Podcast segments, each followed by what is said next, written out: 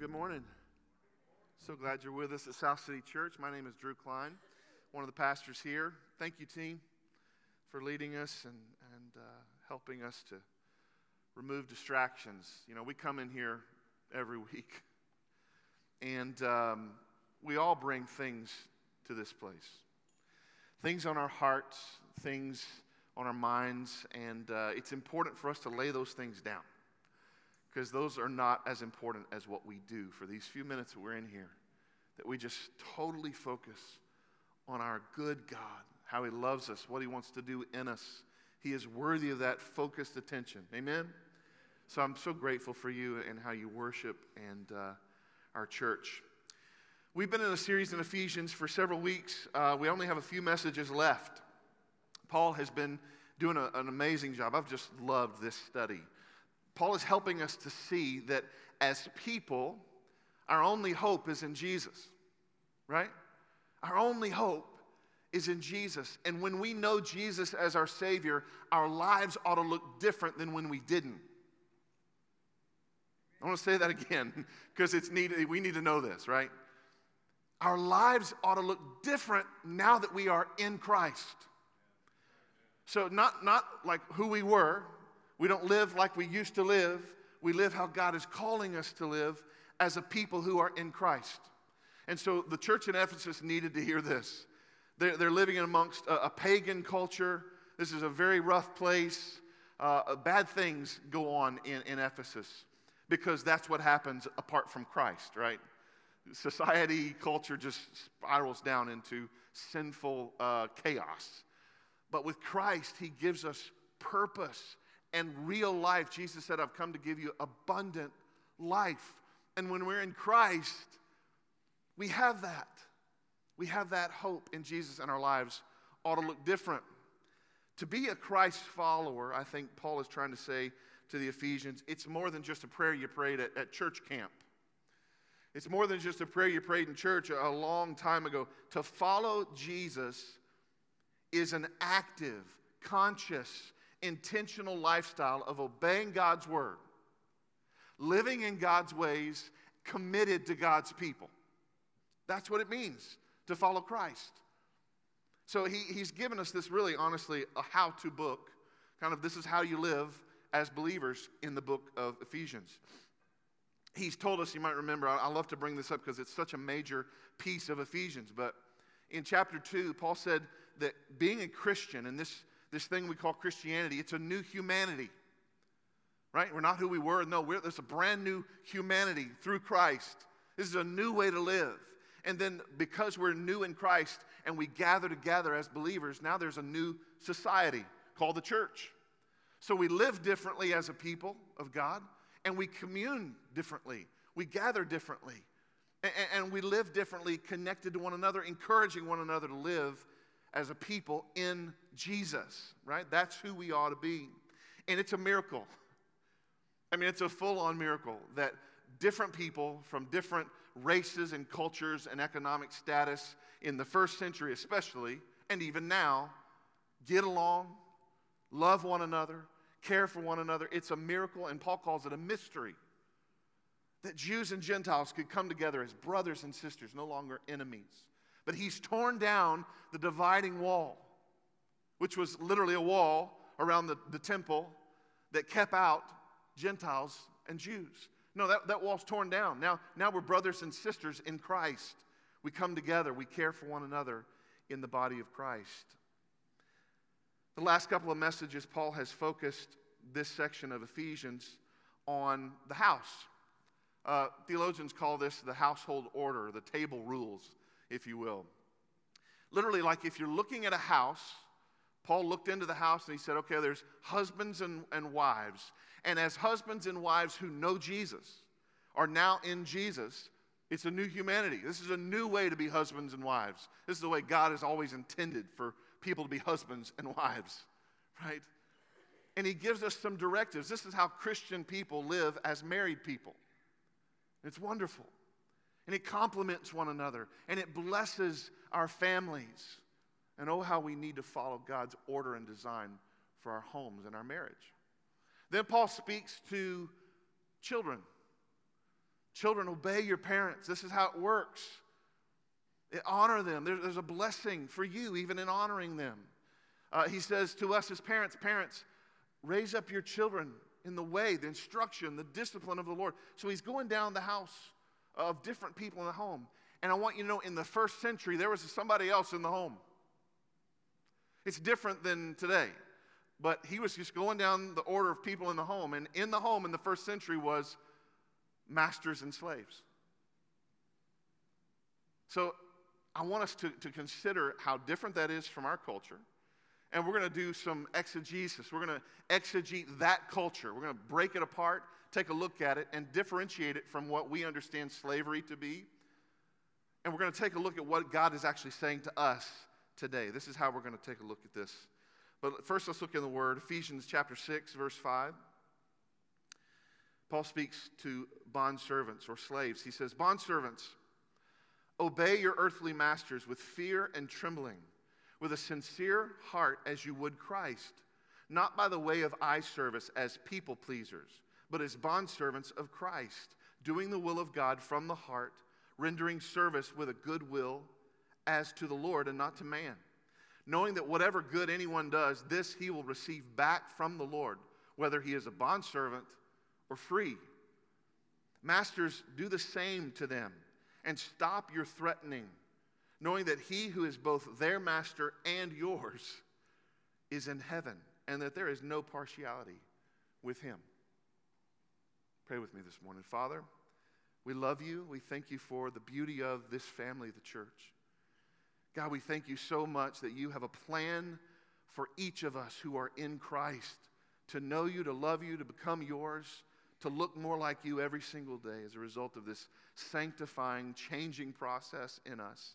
And even together as the body of Christ, this system of support and life, it's not our idea, God, it's your idea, and this is your church. You're the pastor of this church, and we submit to you and what you want us to do and how to live as believers in family called the church. And Lord, today I pray that you would lead us to all truth by your Spirit. Give us clarity from one culture to another and help us to, uh, to take out of this word what you want to speak to us in our everyday lives today.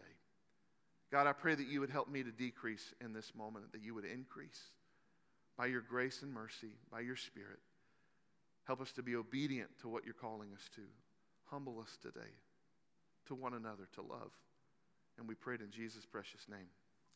Amen. Hey, can we talk about the elephant in the room? Can we do that for a minute? Every time either I'm reading something about masters and slaves, hearing something, my heart sort of just, uh, just I get this weird full of, my heart gets full of, of shame and fear and anger, uh, sadness. It brings up so many thoughts and images of American slavery. It does, and it should. It should. God forgive us. Uh, it, American slavery had to do with kidnapping and enslavement of human beings. Even as I was working through this text this week, I, I was thinking about something I'd seen. In Washington, D.C., there's a place called the Museum of the Bible, and they have, at that museum, they have a thing called the Slave Bible. And they have it on an exhibit to show how ugly it is and wrong it is, and, and to, to bring light to it so that we will never get here again.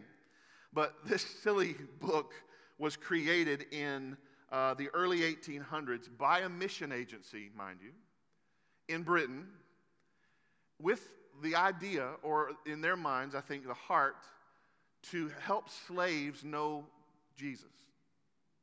And so they, they, they took, but this is what they did they took 90% of the Old Testament out of it and 50% of the New Testament out of it. And then they, they call that the slave Bible and they give it to slaves, hoping to better the lives of slaves, yet keep them enslaved. Evil, wrong, and yet, that is something that exists. And I couldn't help but think about our text because this text today would have been some of those that they omitted from the Bible. Things like uh, sla- they would have kept in slaves obey your masters, right? That, let's keep that part. And then they would have they've taken out uh, the part for masters to do the same for the slaves, for masters to stop threatening. They don't want them to know that. Or that God is the master of both slave and master, that every man is, is equal, that God shows no partiality. That's the part they take out, right? Friends, it's important for us, and I, I want us to take a look at this because anytime often we look at the Bible and we see stories of slavery and masters, all of a sudden we go to our context, our definition of what we know of slavery, this ugly reality that is part of our history. But I want you to know as we look in this story and in this letter that is 2,000 years old, it is not the same definition. We need to understand their context, okay? It's still not a great context. It's still not a good situation, but it's also not American slavery. So I, I want to just give you some examples of what uh, Roman slavery is, is like in the first century. First of all, it's part of literally almost every home. That's why when Paul's looking into the house and he says, husbands, wives, parents, kids, slaves, master, it's like this is a part of, of every home. Either every home had a slave involved, or somebody in the family was a slave for somebody else's home. It was literally the economic culture of the Mediterranean region. There were 60 million slaves in, in, in Rome throughout the Roman Empire, okay? And not just domestic or manual laborers either. Well, I'm talking about educated people. There, there were people who were doctors and teachers and administrators who voluntarily gave themselves to slavery. Now, I'm not going to make the point that there was not horrible situations with some slaves.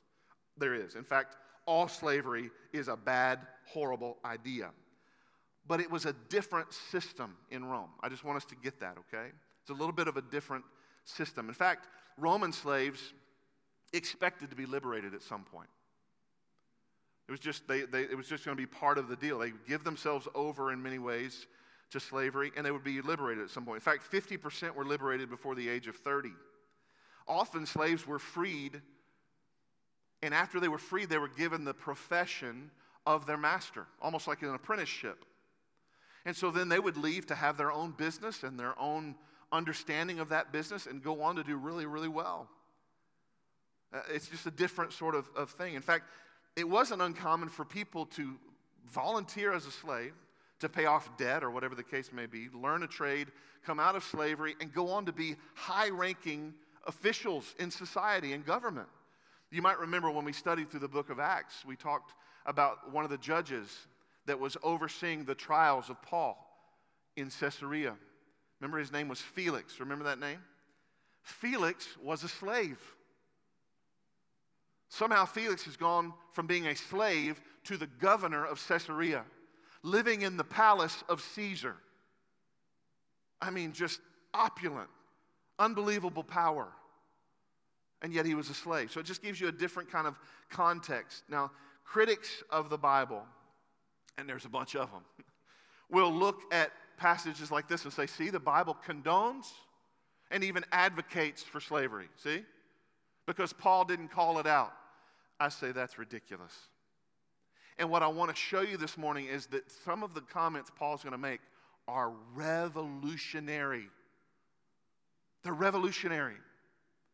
And we need to see that for what it is this morning. Paul lays out a vision for equality. He, he gives this Christian ethic that in the Roman Empire begins to undermine this system of slavery and break it apart. Paul encourages in uh, 1 Corinthians 7 uh, that you can, you can, if you can get out of slavery, you should do that. It was like an option. Like people had the, the option, yeah, I can work towards being out of slavery. So he said, if you can do that, you should do that. This is not a good thing. And then later, a little bit later, he speaks to his friend in, in this letter of Philemon. Uh, Philemon was a slave master. But he says to Philemon, he says, Your slave, Onesimus, he says, don't look at him like a slave anymore. Look at him like your brother. You see, Christianity at this time was a very small sect. Paul didn't have the power to say, let's overturn slavery the way we know it. If he had done that, it would have wrecked the, the economic system all throughout that region, and, and they wouldn't have been able to do it anyway. So th- these things that Paul is saying, they're undermining this understanding of slavery. In fact, the very first letter Paul writes to the Galatian church, another revolutionary statement. I want us to look at it this morning. He says we're all one. Galatians 3:27 For as many of you as were baptized into Christ have put on Christ. There is neither Jew nor Greek. Now, do we understand how big of a hatred and prejudice and dividing wall there was between Jew and Greek? Paul says there's no more. There's neither slave nor free. He's making a statement here against the system and a culture. He's not condoning in any way. There's no male and female. Do you understand the common cultural feelings towards women? Jewish men would wake up in the morning and say, Lord, I'm so thankful I'm not a, a, woman or a Gentile.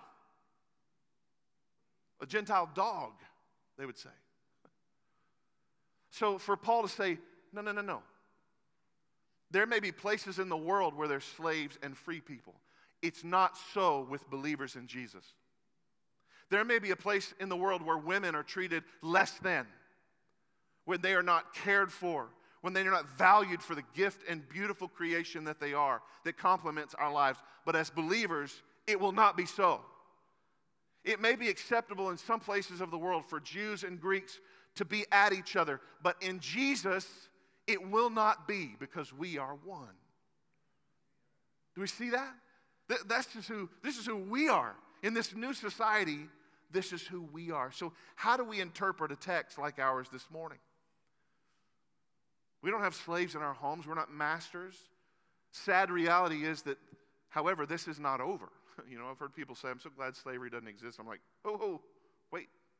Slavery actually exists more now in the world than it ever has before. Maybe not that you know of, but even right here in Little Rock, even throughout the country, throughout the world, there is this horrible reality of slavery.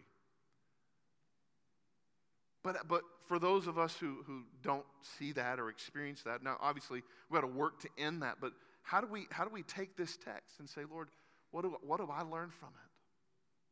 So there's not an exact correlation. We can't take that. But I do believe with all my heart God is wanting to, to show us and teach us as believers in Jesus of this new humanity and even in this new society, the church, how we live and work.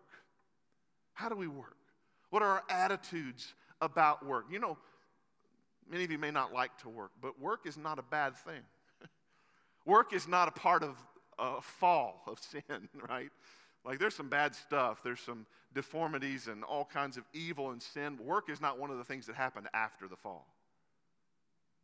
Work was given to us, we see in Genesis 2, as something God wanted for us, as a part of His design. We're supposed to work. It's a good thing. But often we've taken work and we've made it this laborious, ugh, I hate it, right? And it ought to be something that we see as a gift from God. And it all changes with our perspective in what we believe about ourselves and what we believe about Jesus. Look with me as Paul speaks to the bondservant first, the employee, if you will. Verse 5 Bondservants, obey earthly masters with fear and trembling, with a sincere heart, as you would Christ, not by the way of eye service as people pleasers, but as bondservants of Christ, doing the will of God from the heart, rendering service with a good will as to the Lord and not to man, knowing that whatever good anyone does, this he will receive back from the Lord, whether he is a bondservant or is free. So, the very first thing Paul tells slaves to do, employees in our context, it's the same thing he told children to do, which is obey. Just do what is asked of you. When someone tells you to do something, go do it. If, if you work for someone, obey what they're telling you to do. Then he adds this, this caveat do it with fear and trembling. Now, it's like, hold up. You want me to, you want me to be afraid of my boss? You want me to tremble before my boss and act, oh, whatever? No. That's not what Paul's speaking of. Paul is saying, because you do it as unto the God of the universe. Because you work for the Lord, God Almighty, high and lifted up, we ought to work for the people that are in front of us, our bosses, with fear and trembling. Because we fear them? No, because we fear God. He's the one we work for. And that's what this whole text is going to get around. We don't, we don't fear and tremble our boss, we obey Jesus. You might remember last week I said, Children, look through your parents and see the Lord. And so when you obey them, you're, yes, you're obeying them, but more so, you're obeying God Almighty. In the same way, employees, obey your bosses, not because you're obeying them specifically, but because you're obeying the Lord. See through them to the Lord who's given you the blessing of this work. He says, Do it with a sincere heart as you would Christ. Let me ask you this if, if you made a product or you, you have a job, many of us are going back to our work in the morning. If Jesus showed up at your house in the morning just before you're having coffee, you know, and he's like, hey, go do your work today and do it like you've never done it before. Are we clear? And you'd be like, okay, okay, all right, I'm going to work. It would be the greatest day of work ever. You'd be so productive. Your product or your effort, you'd come back, be able to go, ah, take a look at what, right? This is what he's saying to do. Paul's saying, do it as if Jesus himself asked you to do it. Do it with fear and trembling because God of the universe has given you this directive. Do it with a better attitude, do a better job. He uses this word, do it with sincerity, and the word sincerity means singleness of heart. And often we go to our work and we go, I got, okay, yeah, these are the things I have to do, but I'll be able to not have to worry about that too much until well, the boss shows up. I better focus on the? We have a divided heart often. And that divided heart is about what we want, which is sometimes laziness and sinfulness, and then sometimes about what our boss wants. Paul says, have a singularness of heart, that you're honoring Christ with how you work and how you serve. John Stott says, it is possible for the housewife to cook a meal as if Jesus Christ were going to eat it, or to spring clean the house as if Jesus Christ were to be the honored guest. It is possible for teachers to educate children, for doctors to treat patients and nurses to care for them, for solicitors to help clients, shop assistants to serve customers, accountants to audit books, and secretaries to type letters, as if in each case they were serving Jesus Christ. It is possible that we work this way. So he gives further direction. He says, okay, obey but don't just obey as a way of eye service or uh, people pleasers. You know what he means by that, right? Lori and I were shopping not too long ago over here at the outlet mall, and uh, we walked into a store, and um, there were two girls working. They were both sitting behind the counter, up on the counter on their phones. Didn't say a word. We kind of walked by them. Sounded like a ghost town in there. I was like, hey, how's it going? They're like, hey, back to their phones. I was like, wow, I just, I thought, man, if their boss knew that this is how they were working, oh my goodness, right? You think if the boss or the owner walked into that, that store, they would go, hey, boss.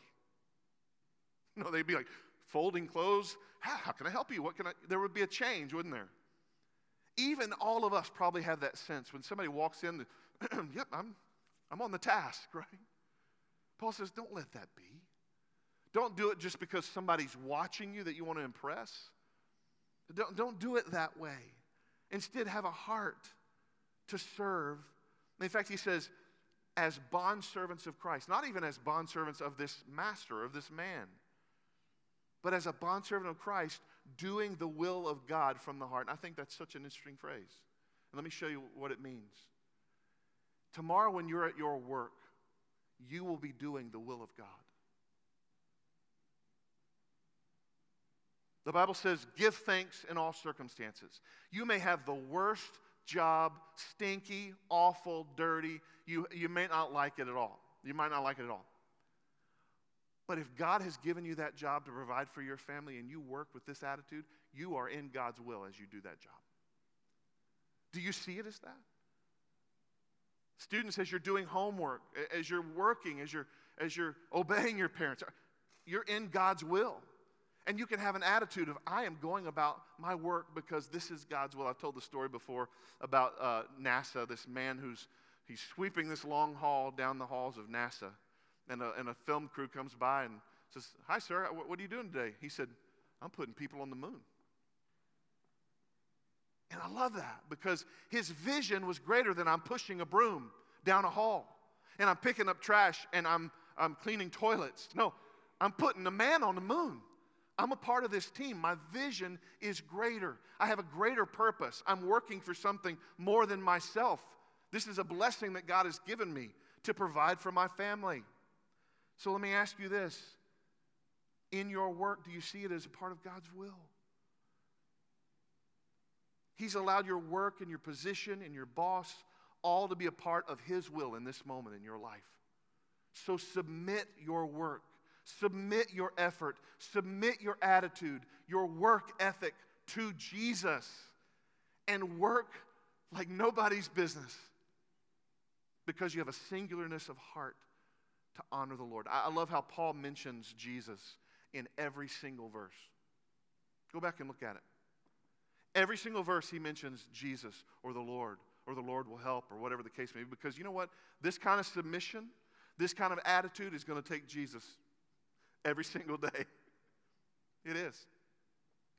Because some of us work for people we don't like. Some of us are in a situation that are so difficult. Just you get up on Monday and you go, oh, I don't want to go. But what if you had a change of heart? And you said, oh, God, you provide so beautifully for my family. Oh God, I have an opportunity to be on mission with you in a place that needs Jesus. Oh God, give me a heart and an attitude and a work ethic that brings you glory. So, employees, Paul says, obey your boss, but obey them like you're obeying Jesus with a right heart, a right attitude, just as you would if Jesus had told you what to do, knowing that this is part of God's will in your life. This is a part of God's will. If, if you want it to change, pray about that. But, but until it does, honor God right where you are. I love the story of Joseph. It's a hard story to read. And, and if you're a, a person that likes uh, justice, you won't like the story. It's not fair. But God uses every broken moment of your life to grow you into the image of Jesus. He uses every uh, lack in your bank account to trust Jesus. What is He doing in you, in your work? Are you allowing that growth? Are you seeing that with faith, knowing that this is God's will for my life in this moment? Do your work with joy. He says to do it with goodwill. As to Jesus, not man. In other words, He is your boss, not man. And lastly, we forget this, I think, a lot. He says, do it because, not because man's watching, your boss is watching, do it because God's watching. God sees it all. And He doesn't only see it, but He rewards good work. Do we think about that often? Going to work this week because I know God is going to reward me of how I work and how I honor Him. But He will. Matthew 16, 27. For the Son of Man is going to come with His angels in the glory of His Father and then he will repay each person according to what he has done. 2 Corinthians 5:10 says, "For we must all appear before the judgment seat of Christ, so that each one may receive what is due for what he has done in the body, whether good or evil." God rewards work done as unto the Lord. Do we remember that? Do we think about that? Last thing I want you to think about as an employee. In verse 8, Paul says, This applies to people who are slaves and to people who are free. Whether you have a job or you don't have a job and you don't need a job, all of us ought to have this attitude. When we serve people, when we help out, when we volunteer, any kind of work that we do, it ought to be done with the heart of a bondservant to Christ. Not men, but to Christ. Secondly, we have Paul and he's going to speak to employers. It says in verse 9, Masters, do the same to them. Again, listen, this is the revolutionary statement here, right? Masters, do the same to them and, and stop your threatening. Can you imagine being in a church, a house church around Ephesus, and hearing that phrase, and you're a master? Can you, can you repeat that? What, what did you just say? Masters, do the same to them. Stop your threatening, knowing that he who is both their master and yours is in heaven, and that there is no partiality with him. Revolutionary for that context, for that culture, unheard of. Paul says, it may be okay for some of this culture and some of this society. It's not okay for you if you're in Jesus. This is not how we live. There is no partiality with God. As a Christian, as a part of the church of Jesus, there is uh, no hierarchy. We're all equal. No one is better than anyone else. We're all brothers and sisters, regardless of class, regardless of money, race, job, title, education, income, political party. We are all brothers and sisters. He tells masters, you got to have the same heart. Do you remember what he told us in Ephesians 5, uh, verse 21? To the church, this blanket statement to the church submit to one another. Period. Submit to one another. This is how we love. This is how we represent Jesus. This is how we become more like Jesus. He tells them, have the same heart, the same attitude that I just mentioned to the slaves. Masters, this is what you, you have to do. Have the same attitude, submitting to one another, encouraging one another. God expects the same thing from you. You're no better. I love how Paul, when you look at this, he speaks to both sides of this. He speaks to the servant because as a servant, it would be hard to serve someone else like this, right? You're, you, would, you would be tempted to not serve with a whole heart, with excellence. I'm going to have to do it, right? So he speaks to that issue. But he also speaks to the issues of masters. He says, do the same to them. You're expected to do all that I just mentioned to them, but also stop your threatening because it would have been tempting as a master to threaten. You ever been threatened before? For a job? You ever had somebody say something to you that made your heart just almost stop? John Stott says that there's uh, threats are a weapon the powerful wield over the powerless. Christian leaders, Christian employers don't threaten your employees. That's not good leadership. We, we need to understand that God's way is inspiration.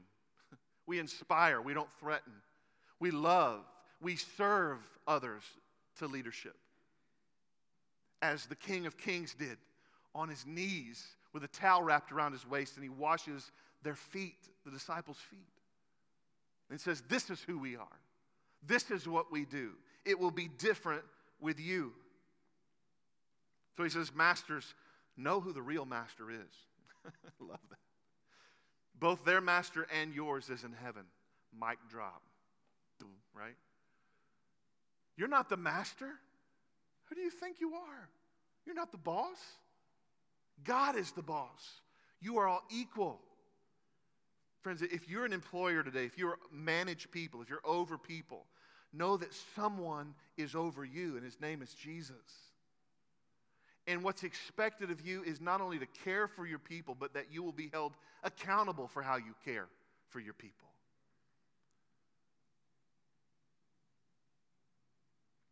You're equal, but you're accountable. Lastly, Paul says a huge statement about God. He says, There is no partiality with him, none. No partiality with God.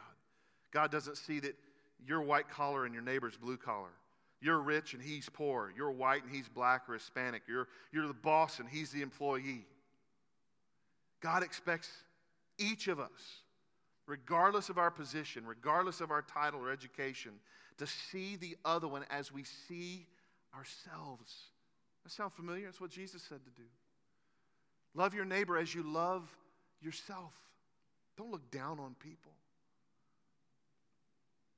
Regardless of what you do for a living, can I just give you a little suggestion as we close? You honor Jesus with the way that you work and serve. Make people ask questions. Make them wonder why you care so much why you work so hard, why you do your best. Make them ask you when you when you when they ask you, you can say, "Listen, I don't do this for our team. I mean, I, I do. I'm glad to be part of the team. I, I don't do this for the boss. I mean, I do, but ultimately, I do this for God. My heart is to serve and honor Jesus. And some of you are saying, "Yeah, but you don't know my boss." I know the type. I worked at a church in Fayetteville, Arkansas, my very first full time church. And I had a couple of deacons there that had it out for me in a pretty ma- major way. I had brought choruses into the church. Dun, dun, dun. We were singing choruses, and I was ministering to kids of all colors, and kids were getting saved. And um, I was frustrated with these, these men. And I went to see a new friend. Uh, he's a financial advisor. I was just about to get married. We weren't married yet. And I went and he said, How's, how's life? He goes, tell me, tell me what's going on with you. And I said, Man, I'm, I'm not doing well. I said, I've got a couple of guys that really have it out for me, and I'm just frustrated. I'm just angry. And he started laughing at me. now, I sat back in my chair and I crossed my arms because that's what you do. Oh, really? I said, what? What's so funny? He said, Drew, I don't mean to laugh at you. I, I just want you to see God loves you so much. That didn't help at all in the moment. I went, okay, what does that mean? He goes, no, no, God loves you so much. He's placed these men in your life to make you more like Jesus. He's given you someone to help mold you into the image of Jesus. What a blessing. I still didn't like it. I sat there going, I don't like this or you at this moment. I'm just, I'm, my arms are still crossed. Well, okay. It was such a wonderful lesson to learn. It was such a beautiful season of pain. 1 Peter 2 18 says, You who are servants, be good servants to your masters. Not just to the good masters, but also to bad ones. What counts is that you put up with it for God's sake when you're treated badly for no good reason. There's no particular virtue in accepting punishment that you well deserve. If, you, if, you, if you're owed this, you ought to get it, right? But if you're treated badly for good behavior and continue in spite of it to be a good servant, that is what counts with God. This is the kind of life you've been invited into, the kind of life Christ lived. He suffered everything that came his way so you would know that it could be done and also know how to do it step by step. Friends, even if you have the worst job in the world, God could be honored in your attitude. It is God's will for your life in this moment. So, whether you're serving an employer, you're caring for employees, know that how you live for Christ is a huge apologetic for the gospel of Jesus. Huge. This is counterculture. This is being countercultural. When you work with such an honest desire to serve Jesus and you do a good work, and they're going, wow, at some point, they're going to go, What's your deal? And you tell them. Titus 2 9 and 10 says, Bondservants are to be submissive to their own masters in everything. They're to be well pleasing, not argumentative, not pilfering, but showing all good faith, so that in everything they may adorn the doctrine of God our Savior. James 2 1, when the church had scattered, said, My brothers, show no partiality as you hold the faith in our Lord Jesus Christ, the Lord of glory. And he, Paul says to, first, to Timothy in 1 Timothy 6 Let all who are under a yoke of bond servants regard their own masters as worthy of, it all, uh, of all honor, so that the name of God and the teaching may not be reviled. Those who have believing masters must not be disrespectful on the ground that they are brothers. Rather, they must serve all the better, since those who benefit by their good service are believers and beloved. Can I just ask you this morning as we close? Listen, who is your master? Will you get there on time tomorrow because the boss told you to? Or because it will honor God? Will you do good work?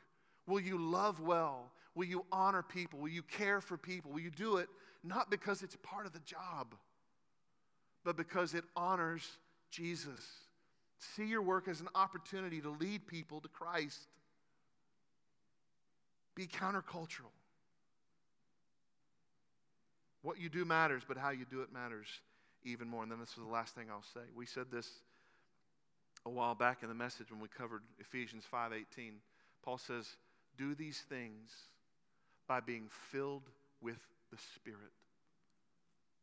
How in the world, husbands, can we do the work that God has called us to? How in the world when we're filled with the Spirit? What does a, a, a filled with the Spirit husband look like? Right? How does he care for his family? How does a wife who is filled with the Spirit, a child, as a parent, when your kid needs disciplining, are we filled with the Spirit in that moment?